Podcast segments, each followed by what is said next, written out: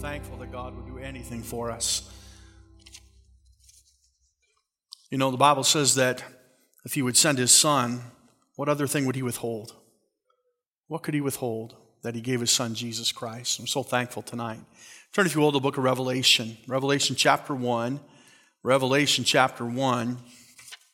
I'm going to I'm to tell you something that happened this week. Um, it has nothing to do with the message, and, and perhaps I, I don't know if it's the right time or not, but a merry heart doeth good like medicine.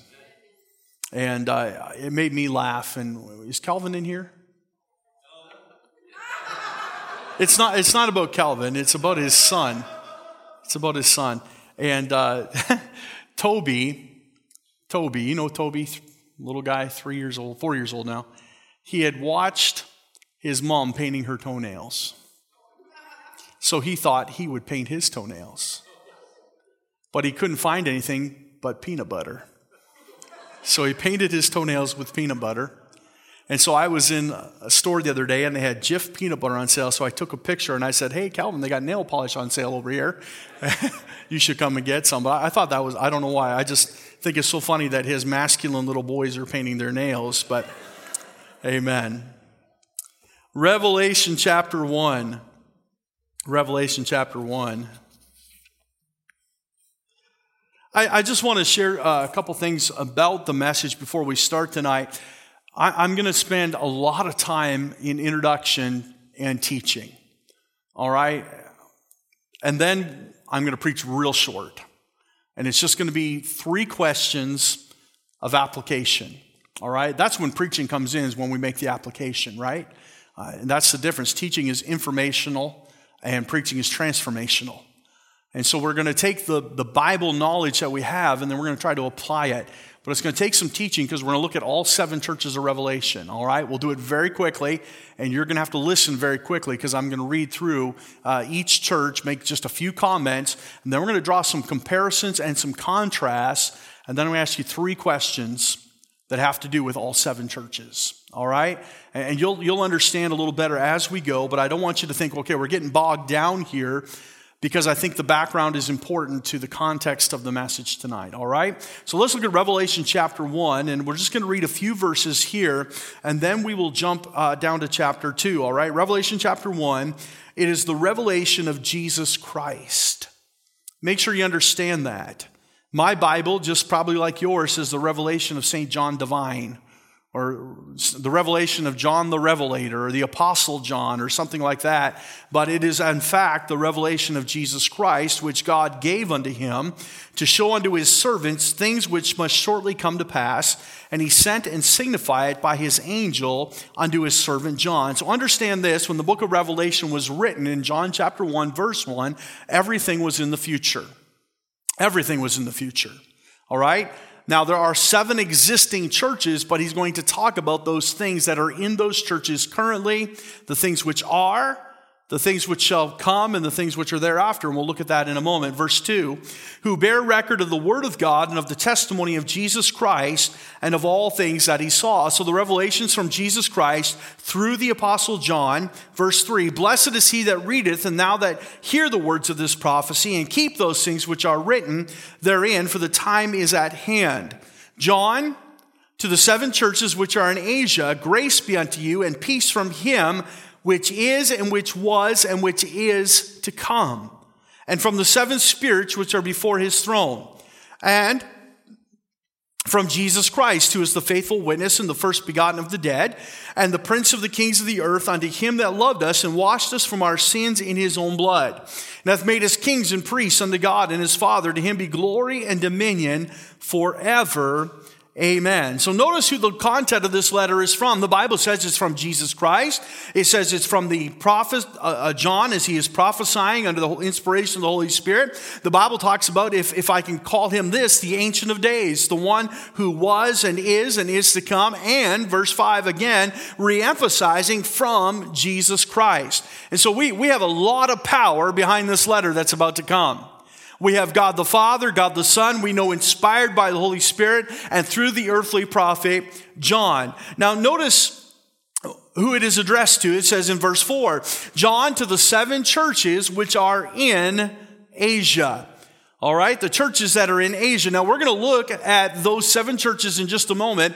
And, and, most biblical scholars believe they also represent not only churches that existed on earth during those days, but seven periods of church history that would pass out throughout time until the end of the ages. All right, so let's look first of all uh, at verse 12. Look there with me, if you will. The Bible talks about John, this, uh, John the Revelator, and he says, And I turned to see the voice that spake with me. And being turned, I saw seven golden candlesticks. Now, mark that in your mind seven golden candlesticks. We'll find out what those are in a moment. And in the midst of the seven candlesticks, one like unto the Son of Man, clothed with a garment down to the foot, and girt about the paps with a golden girdle. Now, somebody might say that, see that phrase and say, well, we don't know for sure if that's the Son of Man or not, because it says he's like unto the Son of Man. Those are comparison words. And so we look at that and we say, well, we just don't know for sure. Keep reading. Verse 14. His head and his hairs were white like wool, as white as snow, and his eyes were as a flame of fire, and his feet like unto fine brass, and if they burned in a furnace, as if they burned in a furnace, and his voice as the sound of many waters. And he had in his right hand seven stars, and out of the mouth, out of his mouth, went a sharp two-edged sword, and his countenance was as the sun shineth uh, in his strength. And when I saw him, I fell at his feet as dead. And he laid his right hand upon me, saying unto me, Fear not, I am the first and the last. So now we start to get a hint of who this is, don't we? The Bible says he was like as unto the Son of Man. He was like the Son of Man. And it describes his appearance. His hair is white like wool. And it talks about the sword that goeth out of his mouth as a two edged sword. And, but now he begins to speak. This one that is walking among the candlesticks, he says, Fear not, I am the first and the last. We know right away he's God. We may not know just yet if he is God the Father, God the Son, or who he might be, but we know he's God because he is the first and the last. There's no other one who has ever lived who is the first and the last, the beginning and the end, Alpha and Omega. He is God. All right, so make sure we know that. Verse 18 I am he that liveth and was dead. And behold, I am alive forevermore. Amen. Now we're getting a clearer picture, aren't we? There's only one part of the Godhead who was alive and who died and who's alive again forevermore. That is the Lord Jesus Christ. And so now we can know for certain who it is that is among these candlesticks. I am he that liveth and was dead, and behold, I'm alive forevermore. Amen. And I have the keys of hell and of death. Donna just sang about that a moment ago. Write the things which thou hast seen, and the things which are, and the things which shall be hereafter. The mystery of the seven stars which thou sawest in my right hand, and the seven golden candlesticks. Now, we said a moment ago to mark it in your mind, we'd find out what these candlesticks are. Let's read. It tells us right here. The seven stars are the angels of the seven churches, or the messengers. That's what the word angels means right there. The messengers of the seven churches. Now, look what he says next. And the seven candlesticks which thou sawest are the seven churches. So these candlesticks that John has prophesied about and he has seen in this vision on the Lord's day are seven churches. They are the seven churches of Asia. I, don't know in my mind if, if um, I'm kind of analytical and I, I almost picture a map that appears to John and, and God put seven golden candlesticks on that map to show where these, I don't know if that's how it happened or not. But the Bible talks about how this one, uh, this ancient of days, this beginning and the end, this son of man, he was walking among those candlesticks and we see what he is doing. Verse chapter two. He begins to write. Unto the angel of the church of Ephesus write, These things saith he that holdeth the seven stars in his right hand, who walketh in the midst of the seven golden candlesticks. So notice what he's doing. The Bible says he's walking in the midst. He is there examining his churches. After all, they are his, right? They belong to the Lord Jesus Christ. He is the preeminent one in the church. He is the head of all things that consist. He is the head of the local church. And, and so he is, he is examining all these seven churches. And I would say this tonight uh, if Christ was concerned about these seven churches, he's also concerned about this church. And he examines this church. And he wants to know that if we can be tried by fire, if we will come out the other side, a biblical and a right church. That's what God does. So he identifies himself as he addresses every church in a different way. But each time he addresses himself to the churches, he takes just a line from what we've already read in chapter one. And this time, he's the one that holds the seven stars in his right hand. He's the one that walketh in the midst of the seven golden sticks candlesticks. And so now I want you to notice the seven churches. We've given you just a little bit of a background of what's going on. Jesus Christ judging his churches. Look at the first church, the church at Ephesus. We're going to read through these very quickly so that we can understand what is going on. So the first letter is the church to the church at Ephesus, and I've called it this the church that lost its purpose the church that lost its purpose. Unto the angel of the church at Ephesus write, These things shall, saith he that holdeth the seven stars in his right hand, who walketh in the midst of the seven golden candlesticks. I know thy works, and thy labor, and thy patience and how thou canst not bear them which are evil, and thou hast tried them which say they are apostles and are not, and hast found them liars, and hast borne and hast patience, and for my namesake has labored and has not fainted. So the Lord Jesus Christ is looking at the church at Ephesus, and he's found a lot of good things to be thankful for. And then in verse 4, he says, Nevertheless, I have somewhat against thee, because thou hast left thy first love. Remember, therefore, from whence thou art fallen, and repent. And do the first works, or else I will come unto thee quickly and will remove thy candlestick out of, this, out of his place, except thou repent. But this thou hast, that thou hast the, hatest the deeds of the Nicolaitans, which I also hate. He that hath an ear, let him hear what the Spirit saith unto the churches. To him that overcometh will I give to eat of the tree of life, which is in the midst of the paradise of God.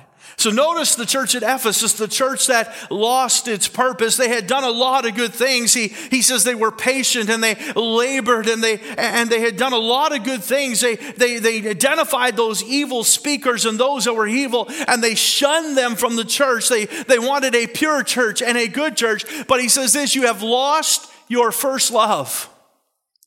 How does that happen? They've put all their emphasis on those other things thinking they could please Christ with all those works and forgotten to have a relationship with Him personally. That's how that takes place. And I, I got to be honest with you, we, I, I, there's been a lot of times where I've sat down with the staff and we've had to say, listen, are our programs getting too big? Are, are we getting to the point where we're so busy that we're not focusing on Christ like we ought to be? Is it about the fun time and the programs? And we talked about this a little bit this morning. Or do we truly have a love for the Lord Jesus Christ? Is that the preeminent thing in our church? And in the programs that we do have, are they designed to point us to a greater relationship with Christ and to make sure that we are drawing closer to Him and being discipled and, and growing in the Lord? Because Ephesus, they lost their purpose when they left their first love.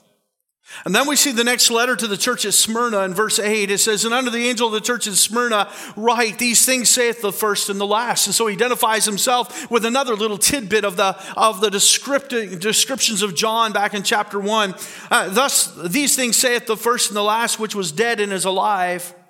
I know thy works and tribulation and poverty, but thou art rich. And I know the blasphemy of them which say they are Jews and are not, but are the synagogue of Satan. Fear none of those things which thou shalt suffer. Behold, the devil shall cast some of you into prison, and that he may be tried, and ye shall have tribulation ten days.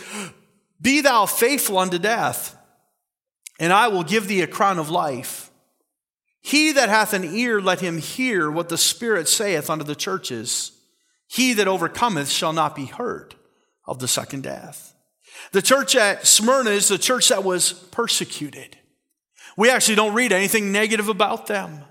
The Lord Jesus Christ is simply cheering them on. It's often that we see that in this world, a persecuted church is a pure church. A persecuted church is the one that is spreading the gospel. A persecuted church is the one that, that is doing their very best to be pleasing unto Christ, and they've stripped away all the ornaments of Christendom and they just focus on Christ.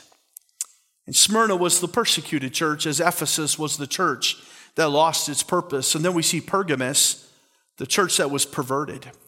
Look at chapter verse 12. And to the angel of the church in Pergamus write these things that he would, uh, these things saith he, which the, with the sharp, uh, sorry, let me start that verse over. And to the angel of the church in Pergamus write, These things saith he which hath the sharp sword with two edges. I know thy works and where thou dwellest, even where Satan's seat is, and thou holdest fast my name. And so there's some positive things and hast not denied my faith, even in those days wherein Antipas was my faithful martyr, who was slain among you, where Satan dwelleth. So they too have suffered some persecution. And one named Antipas has died as a martyr. And he says, You've held fast my name, you've not denied my faith. But I have a few things against thee, because thou hast there them that hold the doctrine of Balaam who taught Balak to cast a stumbling block before the children of Israel, to eat things sacrificed unto idols, and to commit fornication. So hast thou also them that hold the doctrine of the Nicolaitans, which thing I hate. Repent, or else I will come unto thee quickly and will fight against them with the sword of my mouth. He that hath an ear, let him hear what the Spirit saith unto the churches. To him that overcometh will I give to eat of the hidden manna, and will give him a white stone, and in the stone a new name written that no man knoweth, saving he that receiveth it. Pergamus was the church that was perverted because their doctrine was perverted. It was twisted and turned, and though they held fast the name of Christ and they held true to certain things of the faith, the Bible says they also accepted the doctrine of Balaam and the Nicolaitans, and, and they were a stumbling block unto Balak towards their people. So they intermingled these false gods. The Bible calls that fornication, adultery against God, spiritual adultery. So they were the church that was perverted. Then we come to Thyatira in verse 18. And the church of Thyatira was the church that entertained false prophets. And unto the angel of the church in Thyatira write, These things saith the Son of God, who hath his eyes like unto a flame of fire, and his feet are like fine brass. I know thy works and charity. Well, that's a good thing. And service and faith and thy patience and thy works, and the last to be more than the first. Notwithstanding, I have a few things against thee. Because thou sufferest that woman, Jezebel, which calleth herself a prophetess, to teach, and to seduce my servants to commit fornication and to eat things sacrificed unto idols. And I gave her space to repent of her fornication, and she repented not. Behold, I will cast her into a bed, and them that committed adultery with her into a great tribulation, except thou repent of their deeds. And I will kill her children with death, and all the churches shall know that I am he which searcheth the reins and hearts, and I will give unto every one of you according to your works. But unto you I say, and unto the rest in Thyatira, as many as have not this doctrine and which have not known the depths of Satan as they speak, I will put upon you none other burden. But that which ye have already, hold fast till I come. And he that overcometh and keepeth my works unto the end, to him will I give power over the nations, and he shall rule uh, them with a rod of iron, as the vessels of a potter shall they be broken to shivers, even as I received of my Father. And I will give him the morning star. He that hath an ear, let him hear what the Spirit saith unto the churches. Like the church at Pergamus, Thyatira entertained false doctrine, but not only that, they allowed false prophets in to teach among their people. False, false, prophets led to false worship. They were accused of adultery and fornication. It was spiritual because they were showing their affections to false gods. And then we see the church at Sardis in chapter 3 and verse 1. And Sardis was the church that was proud.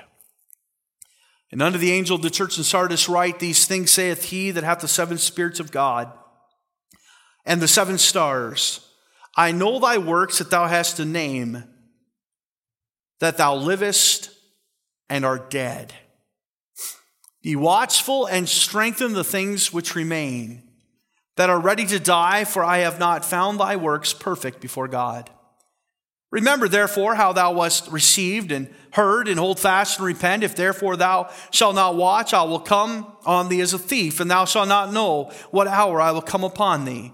Thou hast a few names, even in Sardis, which have not defied their, defiled their garments, and they shall walk with me in white, for they are worthy.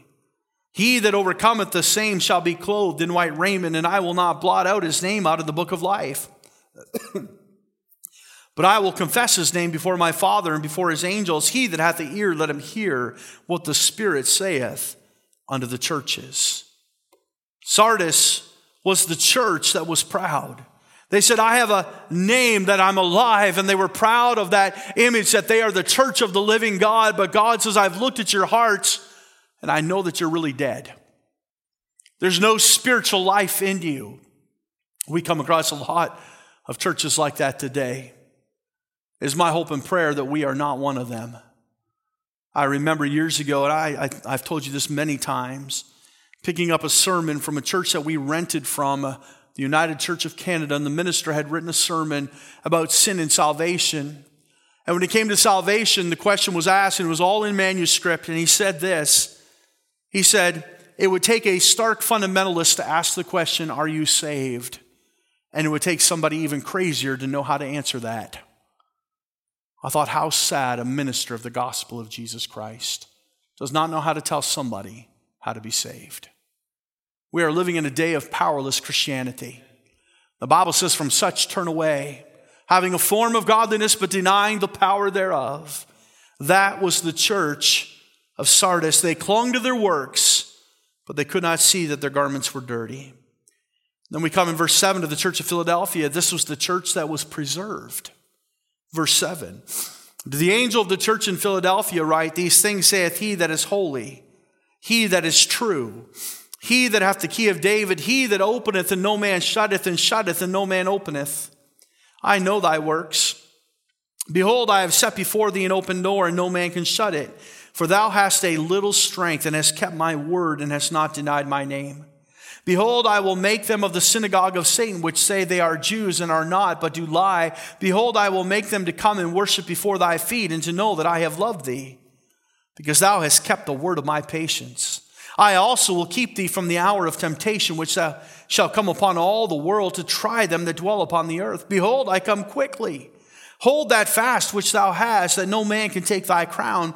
Him that overcometh will I make a pillar in the temple of my God, and he shall go no more out. And I will write upon him the name of my God, and the name of the city of my God, which is now uh, New Jerusalem, which cometh down out of heaven from my God. And I will write upon him my new name. He that hath an ear, let him hear what the Spirit saith unto the churches. Like the church at Smyrna, the church of Philadelphia, God said nothing negative about them. As a matter of fact, they were a church that would be preserved. The Bible says they were kept because they obeyed God's word in verse 8. They were humble. He says, Oh, you have a little strength. But in their weakness, he was made strong. They had a little strength. They were a humble church. They were an obedient church. They were a faithful church. And because of it, they were, the God said twice, He's opened doors before them. They were given great opportunity. But then we come to the last church that John would address, and it's the church of Laodicea. The church of Laodicea have entitled the church that was pitiful. Notice what it says about them. And unto the angel of the church of Laodiceans write, These things that saith the Amen, the faithful and the true witness, the beginning of the creation of God. I know thy works, that thou art neither cold nor hot. I would thou wert cold or hot. So then, because thou art lukewarm and neither cold nor hot, I will spew thee out of my mouth. Because thou sayest, I am rich and increased with goods, and have need of nothing, and knowest not that thou art wretched and miserable and poor and blind and naked. I counsel thee to buy me gold tried in the fire that thou mayest be rich, and white raiment that thou mayest be clothed, and that the shame of thy nakedness do not appear, and anoint thine eyes with eye salve that thou mayest see. As many as I love, I rebuke and chasten. Be zealous, therefore, and repent. Behold, I stand at the door and knock. If any man hear my voice and open the door, I will come into him and will sup with him, and he with me. To him that overcometh will I grant to sit with me in my throne, even as I also overcame and am set down with my Father in his throne. He that hath an ear to hear, an ear, let him hear what the Spirit saith unto the churches. Laodicea was the church that was pitiful. They were the lukewarm church. They were neither hot nor cold. In verse 17, we read of their problems. They say that I am rich and increase with goods and I have need of nothing. And knowest not that thou art wretched and miserable and poor and blind and naked. They had lied to themselves, thinking that their blessings were the hand of God upon them. Their prosperity did not indicate their spirituality. God says, You're miserable and poor and naked and blind. And I counsel thee to buy of me gold tried in the fire, that thou mayest be rich, and white raiment, that thou mayest be clothed, and that the shame of thy nakedness do not appear. Anoint thine eyes with eye salve, that thou mayest see. The biggest problem of this church was that Jesus was on the outside looking in. I can almost hear the Lord Jesus Christ as he's knocking on the door. Is there one in there that knows me? If there's even one that'll open the door, I'd be glad to come in and sup with you. Is there one? But nobody answered the door. There wasn't one in the church of Laodicea. They were so lukewarm in their faith that God would spew them out of their mouth. I want you to notice some similarities that we see in these seven churches. Number one, Jesus knows their works. Not only will every man give himself, give an account of himself unto God, but every church will too.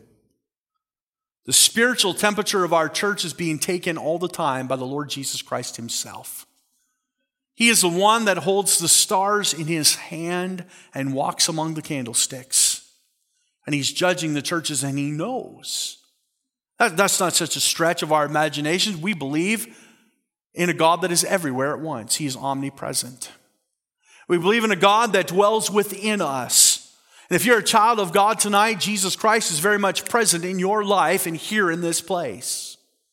And we believe that and we know that he is looking to be honored and praised and glorified. So Jesus knows the works of all these churches. They were churches because they were an assembly of saved people. Some of these congregations were described as having some false prophets and some who had uh, crept in and they were posing uh, as something they were not. There were some that were trusting in their works. But if God called them churches, then at their core, each of them had to have at least some saved people, or else they would not be churches. As a matter of fact, the Lord Jesus Christ said this I will remove your candlestick. And if he had not yet removed it, there was still some saved people there. That's who Jesus is calling to in Revelation 20 as he stands at the door and knocks. He's calling to revive the lukewarm. He's looking for those that still desire to have fellowship with him and invite him in. And their church was so full of everything else but Christ. And he's pleading with them to let me in. At their core, there were still some safe people. Now, there were seven churches that we read tonight. Five of those churches had some faults. The church of Smyrna and the church of Philadelphia, Christ did not list any faults. That doesn't mean they were perfect necessarily, but Christ did not list any of their faults. He praised them only. Those five churches that were listed, we see first of all, Ephesus had lost its love for Christ. Pergamus had allowed false doctrine uh, to minimize Christ. Thyatira had allowed false prophets to lead them away from Christ. Sardis had allowed sin to penetrate, and they viewed their works as more important than Christ. And Laodicea mistook their wealth as the blessing of God, but left Christ on the outside looking in. Make no mistake about it.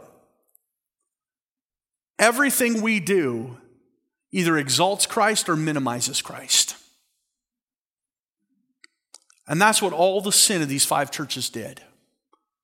It minimized or took Christ right out of the church in some form or capacity.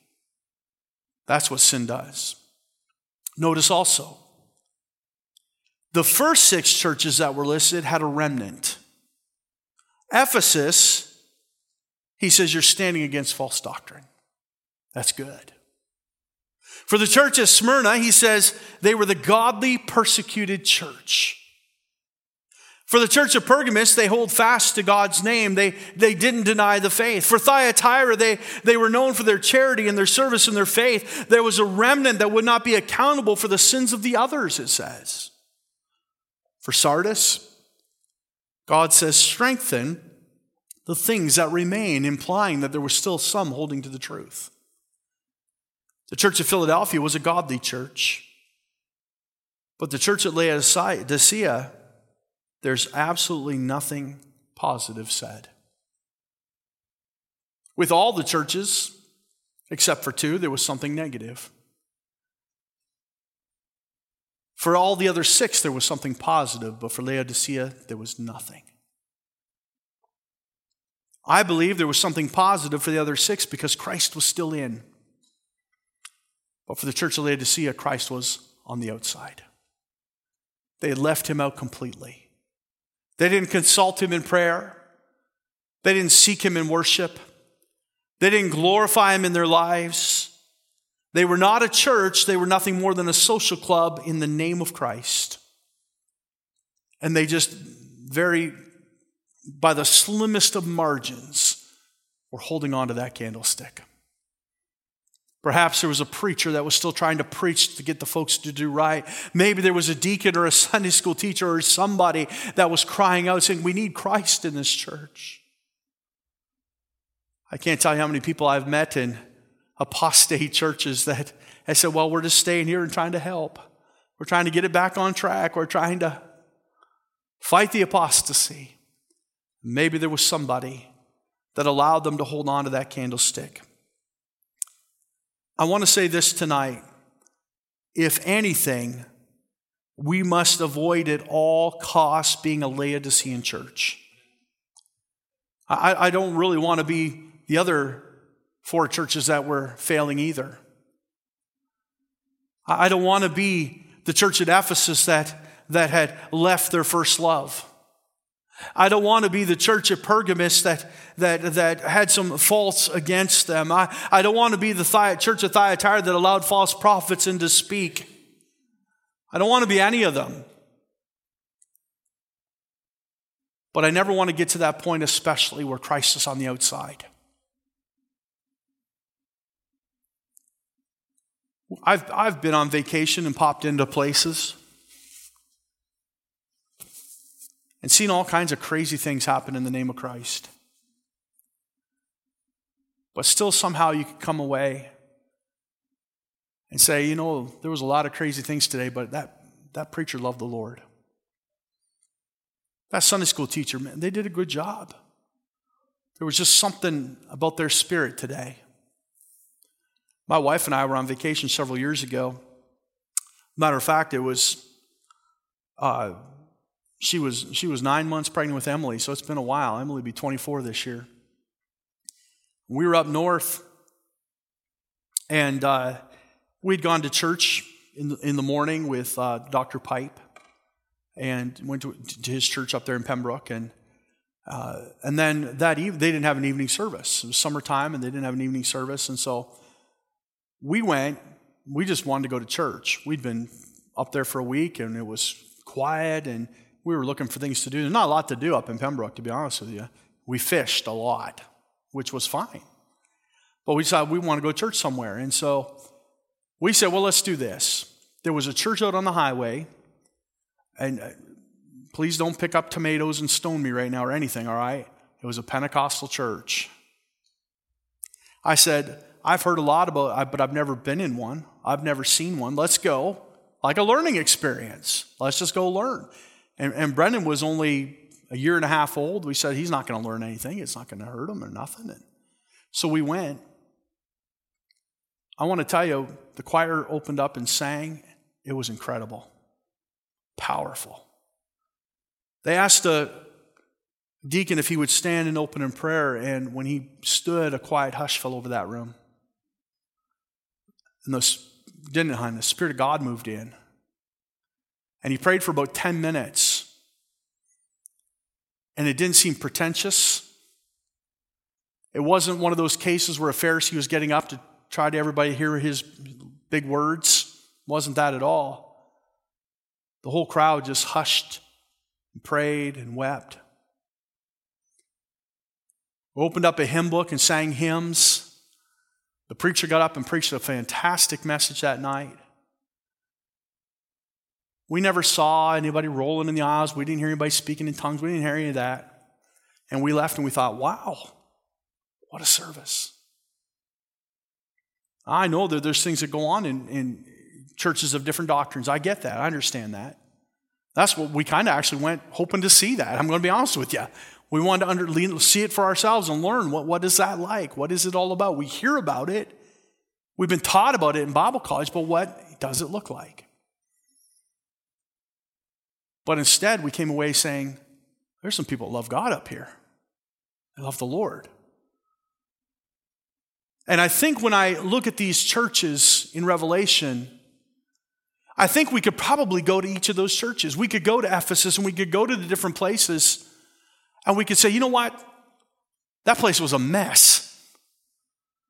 This one, this one was a doctrinal mess. I, I mean, they had some good, they had some good classes and they had a good preacher maybe, but that one Sunday school teacher, that, that's a false prophet right there.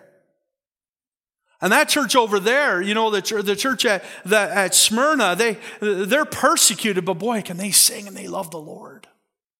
The church over here at Thyatira, they, they've got some doctrinal issues, but boy, there's a few people there that they're, they're weeping at the altar and they're praying and they're begging God to restore their church and to turn that thing around. And I think if we went to all these churches, we could say, hey, we don't agree with everything and we don't like everything we saw. And there's some serious problems in those churches, but there's a core of people that love the Lord and they're trying to get things back on the right track and they want to see God move and they want to see God's blessing and they want to see folks saved, except for that church at Laodicea. That's just a room of cold people, lukewarm. God Himself could not find one good thing to say about them. Isn't that sad? That's the church that we must avoid at all costs. Every time I come to church, I want to meet with God. We ought to meet with Him in our prayer and our devotions and our, our quiet times. But I, I don't want to come to church and sing and Jesus isn't listening. I don't want to come and pray and think that He's not hearing. I want to come to church and know His presence.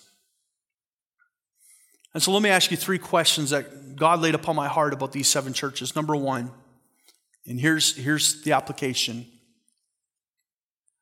Are we unconcerned? Laodicea was indifferent, they were lukewarm. I would dare say that Jesus Christ on the outside looking in did not start out that way.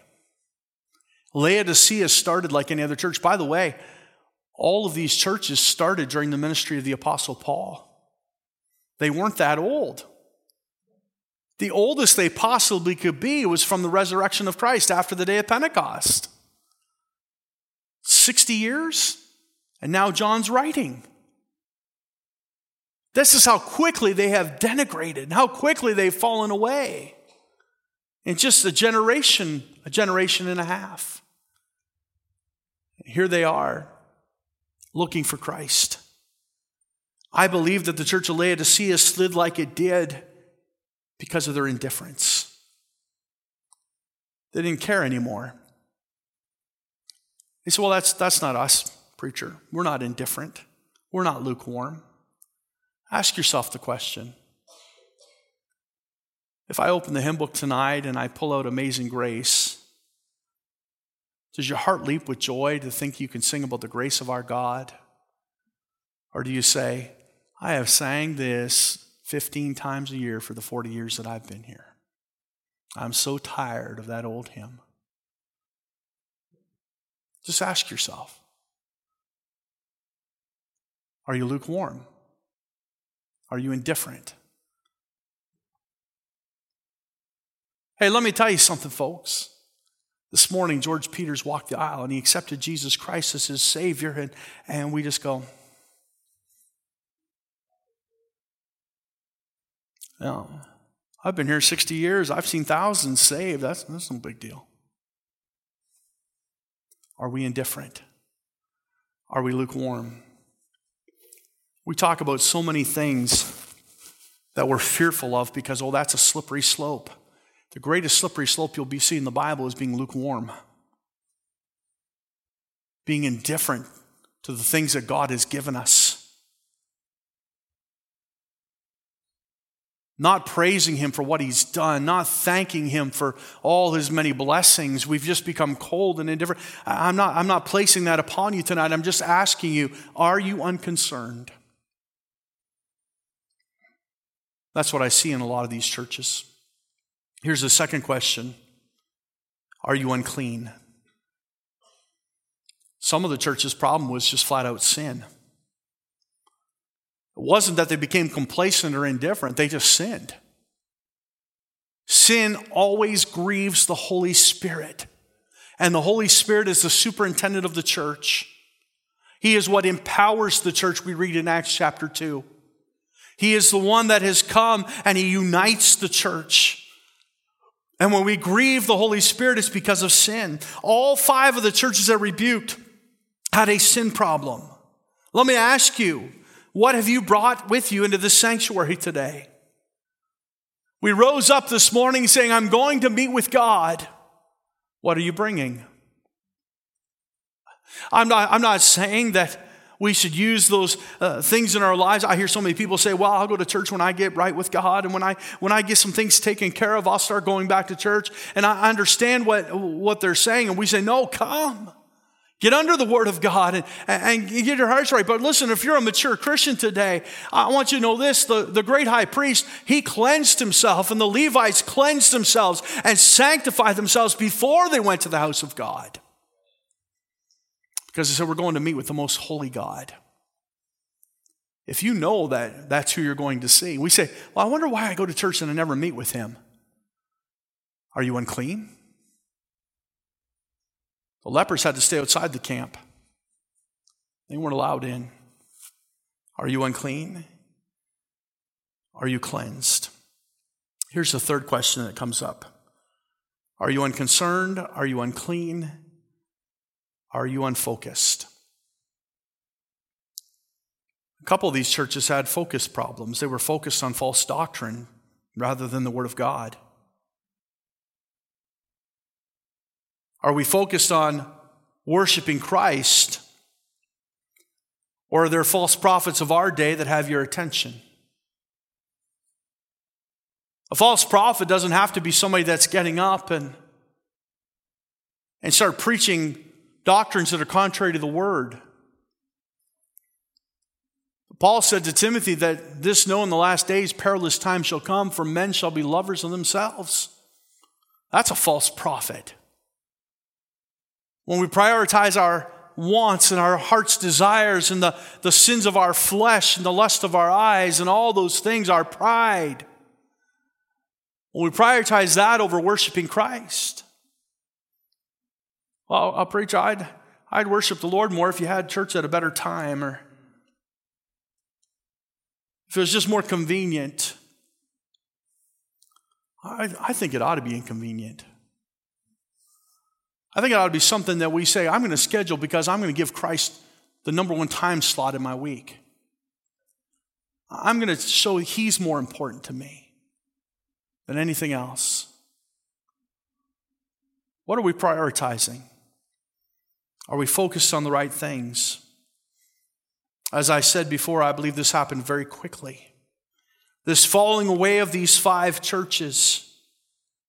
I don't think if you were to say to any of them, as They first started under perhaps the Apostle Paul, or maybe Timothy ordained an elder in one of them, or maybe Titus went out and helped the church get organized, or what have you.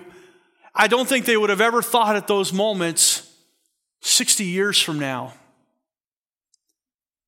they'll be writing about my sin in the book of Revelation.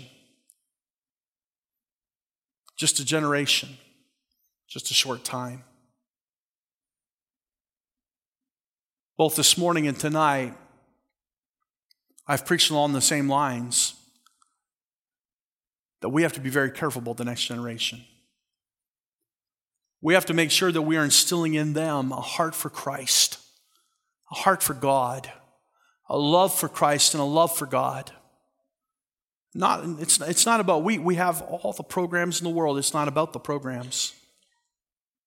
And if I think for one minute that those programs aren't bringing people to Christ and helping them grow and pointing them to Christ, we're scrapping it. It's finished. Several years ago, I went to a funeral here in town. A friend of mine had an aunt pass away. And so I, I went to the funeral just to support. And uh, the aunt had been in a rock band and so before the service started, this rock band was set up in the church sanctuary. And just, I mean, just rocking out. And then the priest, Anglican priest, came dancing down the aisle in a long robe and got up at the front and picked up a microphone and started singing rock music with them and dancing around.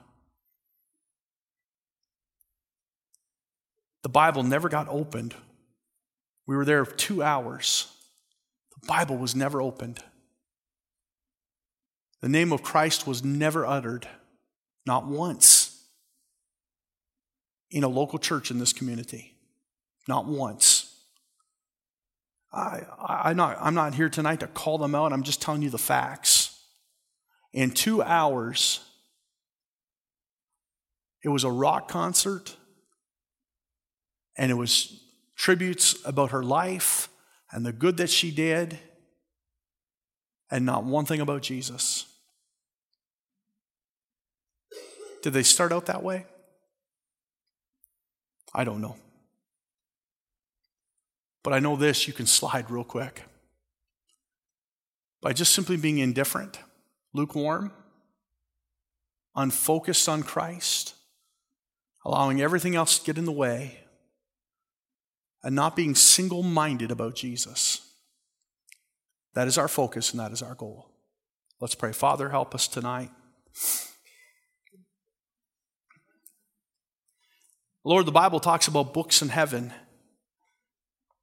And I know it's the names of people and their deeds and their works.